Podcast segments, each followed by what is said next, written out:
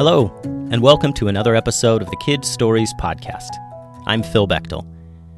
Before we get started today, I want to give a shout out to Finn and Weston, who sent some drawings of theirs to share with everyone.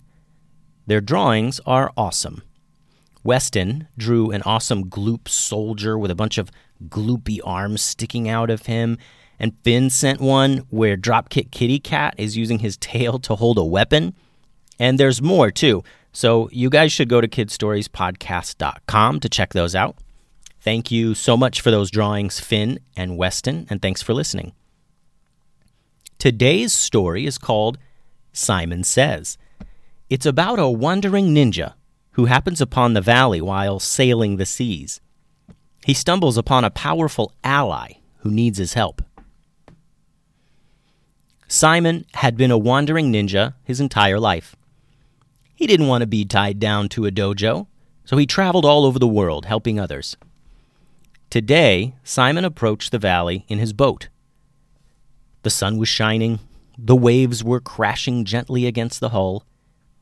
In the distance, Simon could see dark mountains made of black stone with dark clouds above them. And he saw nearby mountains made of light gray stone with the sunlight gleaming upon the slopes. He decided to drop anchor closer to the gray mountains, since they looked much more welcoming. So, he gathered his ninja pack and dropped anchor near a small beach. He rowed in on a small dinghy and tied it to a tree. Simon looked around the way a ninja does, learning everything he can about his surroundings before moving on. The beach area where he landed was small, and right in front of it was the backside of the Gray Mountains. He would need to hike over this part of the mountain and then enter the valley. He had been on his boat for many days and was eager to have a home-cooked meal and meet some new people. As he reached the top of the mountain, he heard the unmistakable sounds of battle. Such is the life of a ninja. If they don't find trouble, trouble is sure to find them. Simon crept low to the ground and peeked over the ridge. What he saw painted a clear picture of what was going on. There was a large gray dragon surrounded by cave trolls. There were many other cave trolls laying around the battle. They'd likely already been knocked out by the dragon. But there were still many trolls standing, and the dragon was obviously injured. One of his wings was damaged, which was likely the reason he wasn't just flying off to escape. Now, Simon didn't know if this dragon was good or bad, but he certainly knew that cave trolls were always bad. And if Simon didn't jump in there quick, then this dragon didn't stand much of a chance. Simon rushed over the ridge and ran to the battle. He leaped over stones and soon reached a tree near where some trolls were standing. Simon leaped up into the tree and grabbed onto a branch. He swung completely around the branch once, twice, and then he let go, launching himself high into the air and over the trolls. He landed directly in front of the dragon, with both of his swords drawn and at the ready. Simon looked up at one of the trolls who was closest to the dragon and said, "Simon says stop." The troll breathed deep and let forth an awful troll roar. His nasty troll breath made Simon wince a bit. The troll rushed Simon, and before he could even swing his axe, Simon crouched low and spun with his blades out. One of his swords knocked the axe from the troll's hand, and another blade sliced right through his belt. The troll instinctively reached down and pulled up his falling trousers. "You didn't stop," said Simon. The troll was infuriated now. He couldn't attack Simon, though, unless he let go of his pants, but if he let go of his pants, they would fall down, which would be very embarrassing in front of all his troll friends. So the troll just stood there and screamed at Simon again, and all the other trolls rushed in on him and the dragon. Simon quickly discovered that the dragon was even more injured than he thought.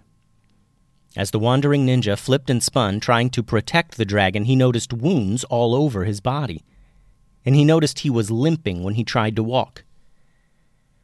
Simon was handling himself among the trolls, but he knew he wasn't able to run off these enemies alone. He looked around for methods of escape and noticed a large cave entrance not too far away up the mountain a bit. "Back up," Simon said. "Back up into that cave, quickly. I'll cover you." So the dragon painfully lumbered up to the cave entrance, and Simon battled the trolls, trying to keep them back. Soon the dragon found himself in the darkness of the cave, and he watched Simon hack and slash at the trolls to keep them back. There were more trolls running up the hill, and the dragon wondered how this stranger thought he was going to save them. Suddenly, Simon spun around and ran for the cave. As he entered, he reached into his pack and pulled out a handful of what looked like small, round stones. He threw those at the ground as hard as he could, and they exploded into a thick, red smoke. The smoke hung in the air, covering the entire cave opening, and even blocked most of the sunlight from entering the cave. From within the cave, Simon and the dragon could hear those trolls who entered the smoke cough uncontrollably and fall to the ground, hacking and choking. The smoke will hang there for a bit longer, but we'll need to find a way out of here to get away from those trolls, said Simon. "Do you know a way out of these caves?" "I do.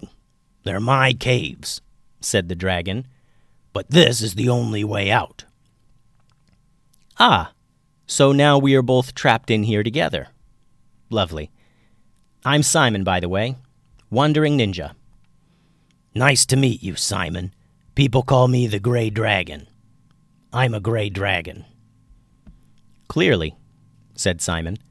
"So, perhaps we should at least go further into the caves here, set up some proper defenses, and hope for the best? And, if you don't mind me asking, why were those trolls bothering you?" "Hidden deep within these caves is my magical healing pool," said the dragon.